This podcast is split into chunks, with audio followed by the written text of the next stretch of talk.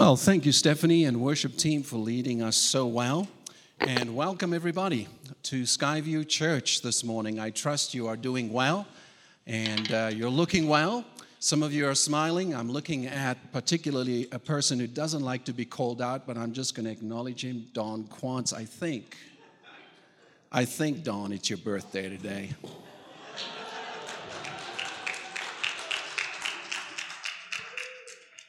So do what Don doesn't like. Uh, make a fuss about him uh, today as the.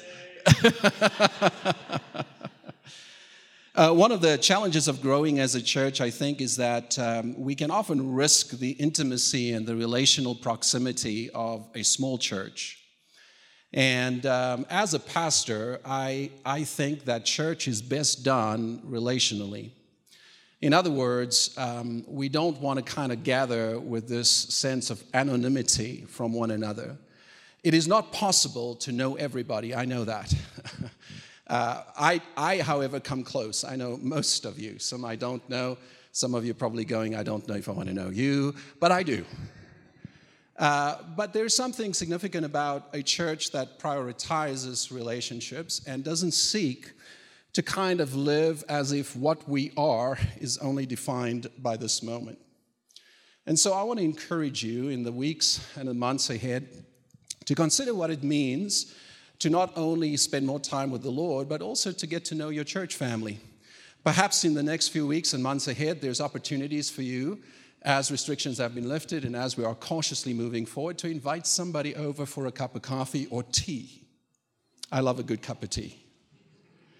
Um, maybe there's an opportunity just to reach out to somebody and uh, just to get to know someone again. Uh, over the last two years, and I'm sorry, I'm just taking a few moments, but I think this is important. Over the last few years, we've had transitions, we've had people leave and move on, we've also received new people. And perhaps some of you are saying what I'm saying every Sunday is wow, this is a, this is a different crowd uh, I don't know so and so, I haven't seen so and so, and, and you know, I, I don't know who that is. Uh, here's a simple way to get over that read the name tag uh, and uh, go out for coffee or tea. Um, try to connect. That's all I'm saying. I think it's really important for us in this season as we regather. Uh, on a personal note, I'm going to take the liberty to say I'm super excited today. Can you see that? Very happy, not just because it's Don's birthday. By the way, it's Don's birthday today. Um, but because our oldest daughter, Lauren, gets home late, late tonight. And so this dad is very excited. uh, as we uh, prepare ourselves now for the uh, reading of the Word of God, I am going to invite you, if you're able to do so, uh, to stand with me. Hear the word of the Lord from Mark chapter 6, reading from verse 30. The apostles gathered around Jesus and told him all that they had done and taught. And he said to them, Come away to a deserted place, all by yourselves, and rest a while. For many were coming and going, and they had no leisure even to eat. And they went away in the boat to a deserted place by themselves. Now, many saw them going and recognized them, and they hurried there on foot from all the towns and arrived ahead of them. And as he went ashore, he saw a great crowd, and he had compassion for them because they were like sheep without a shepherd and he began to teach them many things. When it grew late, his disciples came to him and said, This is a deserted place, and the hour is now very late. Send them away so that they may go into the surrounding country and villages and buy something for themselves to eat. But he answered them, How many loaves have you? Go and see. And when they had found out, they said, Five and two fish. Then he ordered them to get all the people to sit down in groups on the green grass. So they sat down in groups of hundreds and of fifties. Taking the five loaves and the two fish, he looked up to heaven and blessed and broke the loaves and gave them to his disciples to set before the people. And he divided the two fish among them all. And all ate and were filled. And they took up 12 baskets full of broken pieces and of the fish. And those who had eaten the loaves numbered 5,000 men. And immediately, he made his disciples get into the boat and go on ahead to the other side, to Bethsaida, while he dismissed the crowd. And after saying farewell to them, he went up on the mountain to pray. Father God, this morning I pray that once again, as we meditate upon your word together as a community of faith, that we would hear that which is not only true, but we would hear your invitation for us. We desire, especially over this Lenten season, to draw close to the eternal word that is you. For it is not just the words of Scripture that is important to us, but it is the word that has been made flesh, Jesus Christ, is ultimately the embodiment of truth. To know Christ is to know truth. To know Jesus is to know the way, the truth, and the life. And therefore, as I preach, I pray that through words you would transcend in such a way as to make visible the incarnate God in Christ amongst us. May we hear his voice. May we discern his invitation. May we say with our hearts, indeed with our minds, Speak, Lord, for we are listening. We are open. We are hungry for your word, so that we may be filled and so that we may be a blessing in this world. For your name's sake, we pray. Amen. You may be seated. There's words in the church that we use a lot that we presume everybody understands. Now, I don't use as bigger words as Pastor Brittany and Pastor Ryan. Uh, but the word discipleship is often a word that we use in the church to talk about the process of becoming who God wants us to be. In the gospel, in particular, discipleship is defined as following Jesus. Not very technical, not very intricate, not very philosoph- uh, philosophical, simply put, to be a disciple is to follow Jesus. In Mark's gospel, Jesus invites his disciples, calls them, the unlikely crew, to follow him, and they begin following him. And Jesus, being who he is, is a good rabbinic teacher, does not only orally, verbally, teach them what it means to live according to the will of the Father, but Jesus embodies for them. So, disciples who follows Jesus understand that Jesus is interested in us doing the kinds of things that he did. In fact, Jesus would go as far as to say to disciples that I invite you to do even more than I did. I still kind of go, Really? Us? Really me? You expect a lot more from me than I think I can give you. That's how I feel, just to be honest. But this idea of discipleship is not simply an acknowledgement or words that we say, like, I am Christian. It is, it is a sincere desire and will and action to follow the example of Jesus. Now, get this the disciples do it really well in the beginning of Mark. They start promisingly, but they kind of fall down a little bit as the gospel progresses. Let's not make that our example.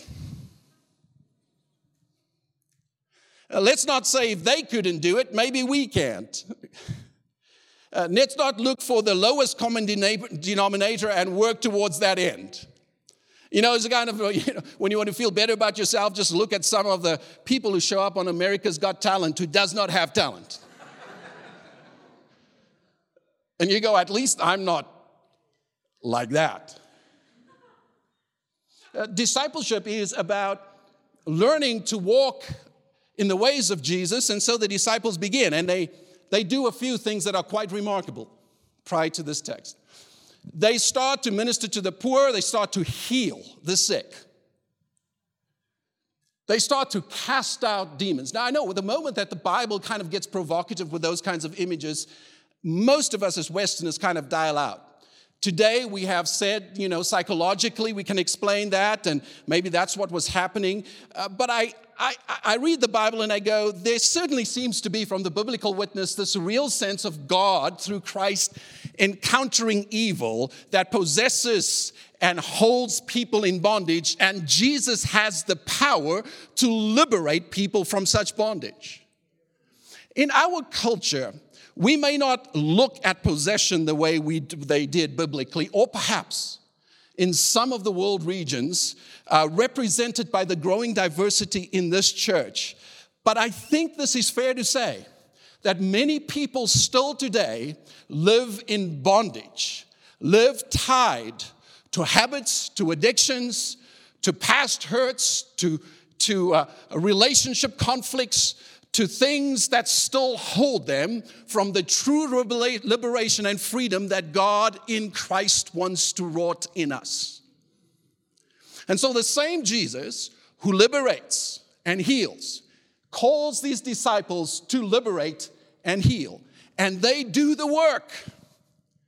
They do the work. They are successful. Listen, in Mark's gospel, we should all pause and praise God and applaud the disciples right now because it doesn't get too good for them. But what they prove is, is that when you believe Jesus, you are actually able to do that which Jesus has called you to do. And so, they liberate, they pray, they set demons free, they are on fire. They are doing the work of the kingdom. I don't know what that all would feel like, but I've been in busy seasons of my life.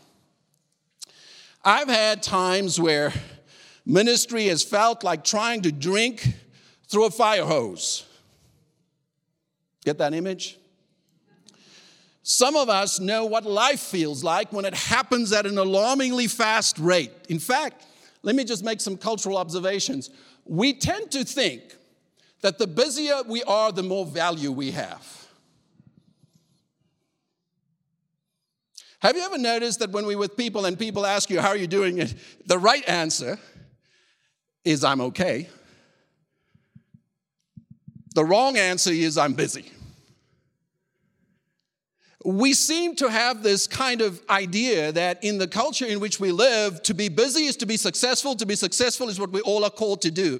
But there's something very significant about following Jesus, not only in terms of the activity of ministry, the busyness of ministry, but the Jesus who says to his disciples, Come away with me. you need a break. In fact, uh, I, have preached on this before, and there's a few of you that always come up to me and afterwards and say, I'm under conviction. Those are the bold few. But I would suggest amongst us today, there are some of us who do not know, who have not tasted for a long time what it means to be alone with our Savior and our Lord. Now I want to paint a picture for you because I know that the old the old Christians amongst us, and by old I don't mean age, I mean aged, like a fine wine. Yeah, I said that. don't get uncomfortable. For some of us, when you hear come away with Jesus, you, you, you, you, you feel the, the futility of trying to do that. You've heard many sermons about coming away with the Lord.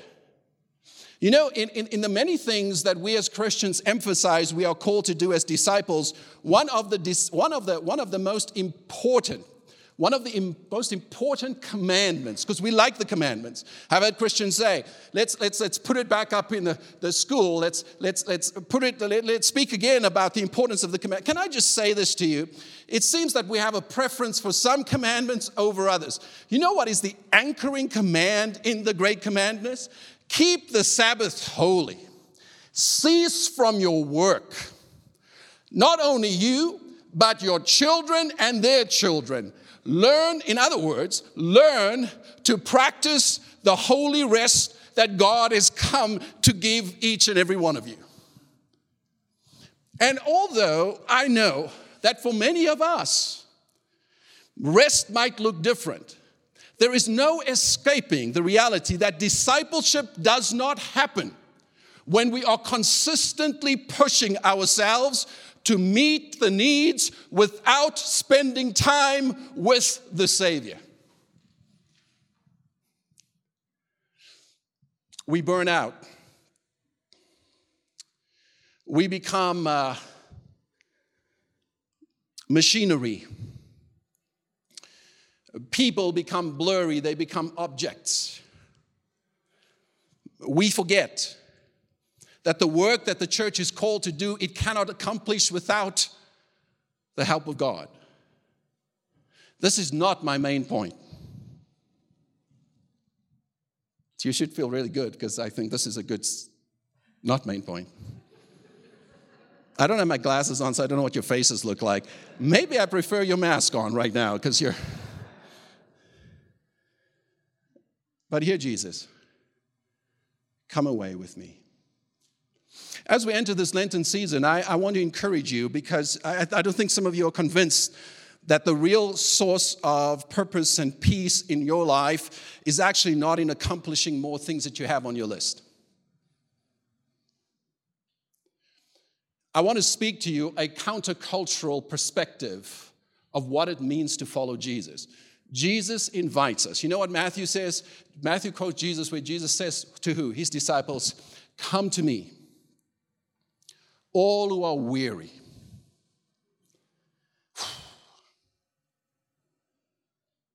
All who are burdened, all who are tired. And hear this, and I will give you rest. Come to me. Come to me, all who kind of feel like they're at the end of their rope who kind of feel like things are not the way we want it. Come to me, all who are searching again for what it means to walk in the ways of Jesus. Come to me. You know, um, the season of Lent is an interesting season. Some people don't understand it, some people think it only belongs to certain Christian traditions. Let me just offer you a, a great perspective. The, the season of Lent is an invitation to follow Jesus into the places where Jesus often wants us to go and where we don't willfully want to go. One of the reasons why um, we practice Lent is because in our culture of consumption, and in our culture of more is what I need, Lent pushes against the idea, and it's rooted in the scripture, that, that we will not only live by the material things of this world, but we would really truly live when we begin to eat from the bread of life Himself. Lent is an invitation for us to practice a different way of living. And here's the sad reality most of us probably won't. I think it is important that we pause for a second to recognize that Jesus invites us to come away to rest. But I want to focus, and this is the purpose and the aim of my sermon, on the fact that not only does Jesus invite us to come away, but where he invites his disciples to go is very, very important for all of us. Last week, I told, uh, I spoke about uh, Jesus being busy as his disciples are now busy, healing and casting out demons. And yet, Jesus finds a way to spend time with the Father and withdraws. I know sometimes when I think that I don't have time for the Lord, I think that I am somehow stronger than Jesus to live this life. Let me put it to you in a question. If Jesus needed to withdraw and spend time in prayer, seeking the will of the Father in the busy seasons of life, how much more do we? How much more do we? I had two people that embodied, this is not in my notes. I shouldn't say that, right? You probably know that because my notes are over there. And, I mean, two people in my life that embodied for me um, this willingness and this faith and this understanding that their identity was shaped in communion with God and not in the activity of their lives. Primarily. First is my grandma, called her Mama. As much as I try to be philosophical and smart and intellectual and teach you the Bible and give you some of the Greek and the Hebrew if it's appropriate and the context, I want, to, I want to explain to you how this pastor learns the truth of Scripture. I look for it lived out. And when I look at our church, I wonder how many of us embody such a deep faith in God that we are actually able to cease, to stop, to trust, to pray. But it is to a deserted place that Jesus invites his disciples to go. They get in the boat, and if we read the story honestly, as they cross the body of water, the disciples, the, the crowds see them, and they run ahead of them. Now, that's peculiar for a number of reasons I don't have the time to explore. I'm just kind of curious how that disciples who know fishing don't know how to row faster than people running. I don't know, but. And the good invitation to come away with Jesus is interrupted by a crowd of people that have become hungry. They've become hungry for something. They don't quite understand what it is yet, but they come to find the one who they believe may help them. Sometimes in my own life, I only have my own example to use, um, when I am busy and I, I, feel the hunger in me for time alone with God, and, and I get that phone call or that person comes to the door, I have to always remind myself again that if I'm going to follow Jesus well, sometimes Jesus uh, allows interruptions. But do you know how this scripture ends? He, he makes his way after it all back up the mountain to pray. And so uh, Jesus responds. He's uh, compassionate. In fact, the scripture says he looks at the people and they look like sheep without a shepherd. I, am not an agricultural or, or, or, or a, a, a, a actual shepherd, but I want us to imagine what that looks like. I wonder if that image of a, of a shepherdless people is more appropriate these days than it's ever been before. I wonder if perhaps in not coming away with Jesus, we have lost the way in which only He provides, guides, and leads. Uh, if you are feeling today, or perhaps you have felt for a while, like you're a little floating everywhere, let me suggest to you that this word is for you. Here is the invitation come away with Christ. Make time for listening. Schedule it if you must. I don't know, some of you draw closer to the Lord through music, some of you through reading. I don't, I don't really want to prescribe how you do this, and this sounds like preaching 101. Maybe I would have done this 20 something years ago when I started preaching, but I want to just say to you the simplicity of our Christian faith is this it begins with a response to the one who invites us to come to him.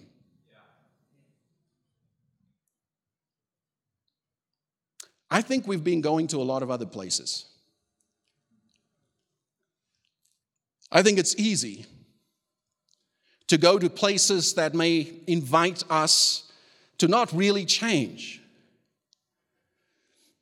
But when we respond to the one who comes and invites us to join him in the deserted place, we are saying yes to the one that can truly feed us and the one that can truly guide us.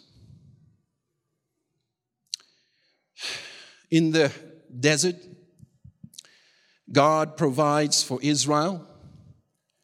Where they see there is nothing, He creates something. I have spoken a lot about the desert here. One day, whether I leave or I retire, whichever comes first, I want you to say that of me. He loved the desert. I think when Jesus invites us to go away with him, like God separated the Israelites from Egyptian slavery, often it is into a place, a space that sometimes doesn't feel like God's invitation. I have seen this, and stay with me for a second.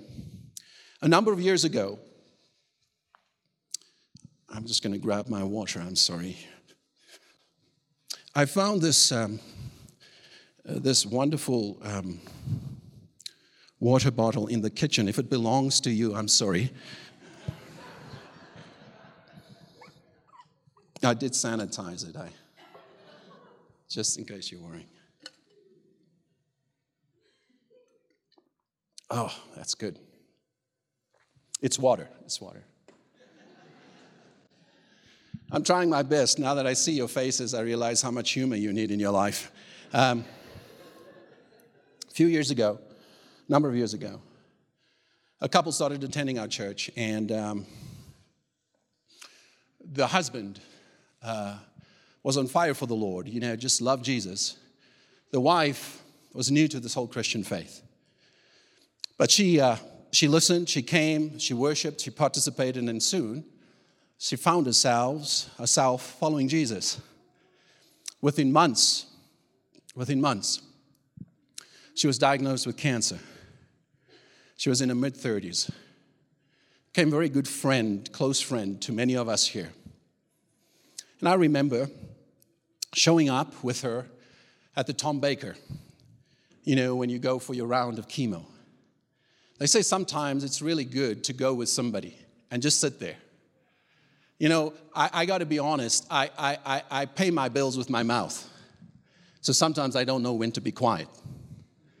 But nothing quiets you more than sitting in a place where you realize what some people are carrying and dealing with. As I sat with her a few times, I started to observe something. She was in her desert place, she was in a difficult place. And somehow, this very shy, introverted, she was oh so introverted. Her husband, on the other hand, I hope he watches because I did ask permission to share this. He's not in the city anymore, but he is as gregarious as it comes. He walks into a room and you know he's there. You know? She, on the other hand, was this quiet introvert, speaks only when asked a question, would answer in small little sentences and words. I got to be honest with you. If you're that kind of person and I speak to you, don't do that to me. But I remember when we walked into the Tom Baker once and she started to greet the people that were there. And I was struck by a few things. She knew their names. This uh, shy person uh, was known by a lot of people that were sitting in that room that, that I don't think she would have known unless she entered into this space. Now, now stay with me for a second. I, I started to wonder in my own journey of faith and following Jesus that sometimes the hard places, the difficult places, the places that are scary, uh, the places that are tough, holds the hope for a transformation that otherwise cannot be wrought. I'm not saying that God led her into cancer, but what I do know is that the God who meets her in the waiting room at Tom Baker is present in places like this.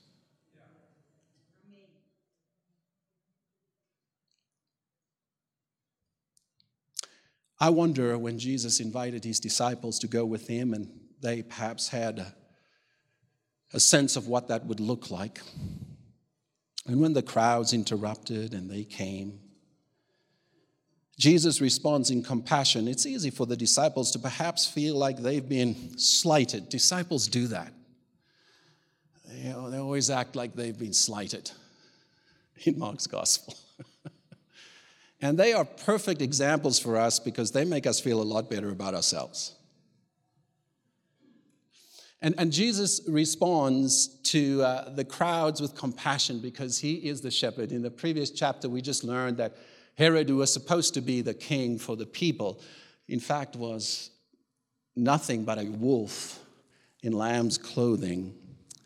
And yet Jesus responds in compassion to the crowd in the deserted place and, and where the disciples start to ask the questions that we all ask when we get into difficult places.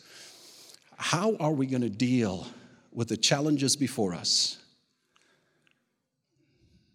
Jesus meets the needs of the hungry crowds, not only through the multiplication of meager offerings, but through the teaching about the kingdom of God.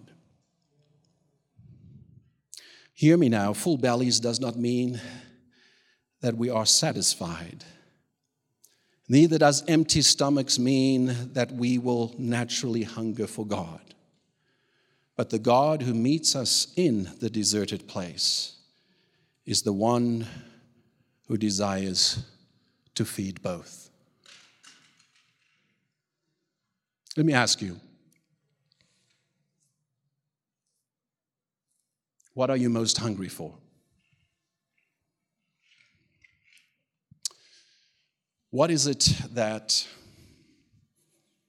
you are longing God does?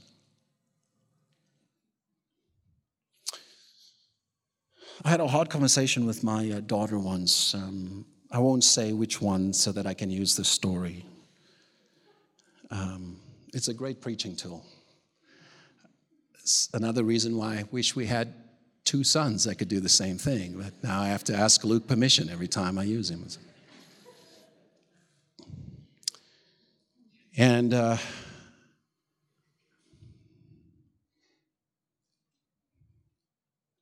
in her young faith, she asked me, she says, Dad, um, I don't understand why I have to go through some things. You know? you know, Pastor, I, I prefer my kids when they were little for a number of reasons. they didn't ask hard questions. But this one, she's born to ask hard questions. Now you probably know which one it is.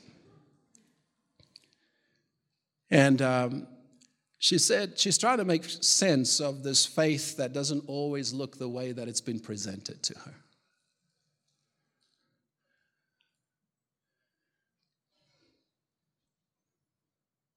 Some of you sitting here, you know, you know that sometimes desert wanderings can feel like there's no provision and no hope.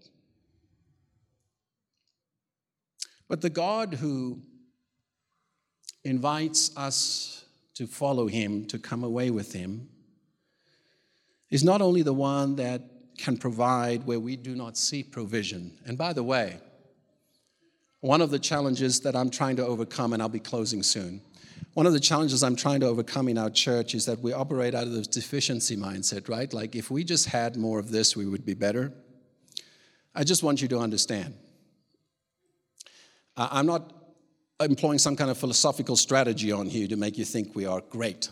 What I am saying is, because I believe that God is with us and present in our church and His Spirit is here, that He has given us what we need to do His will as a church.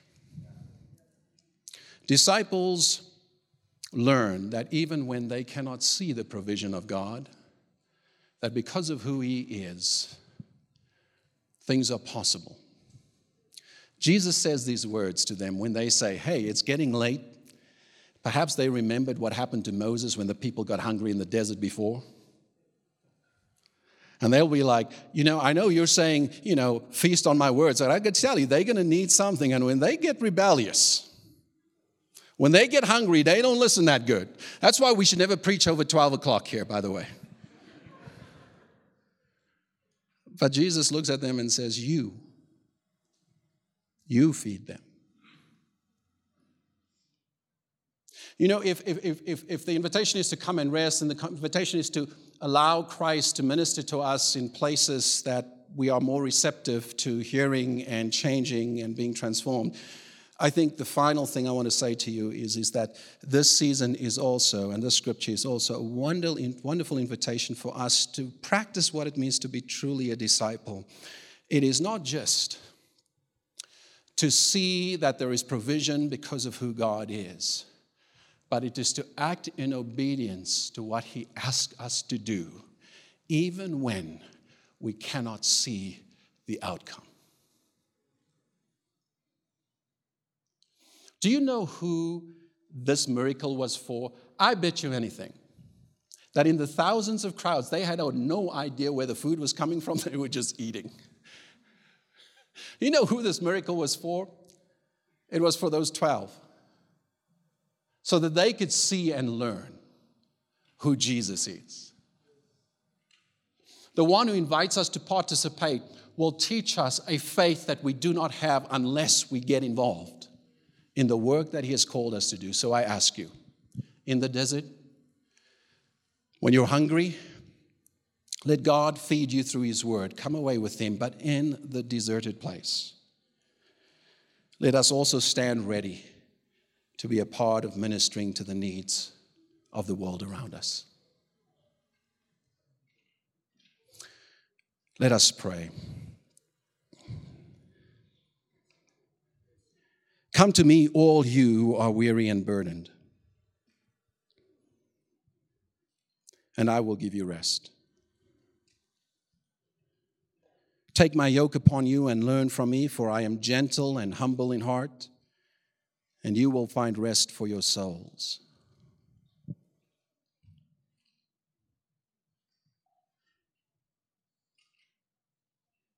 Father, this morning we hear your invitation.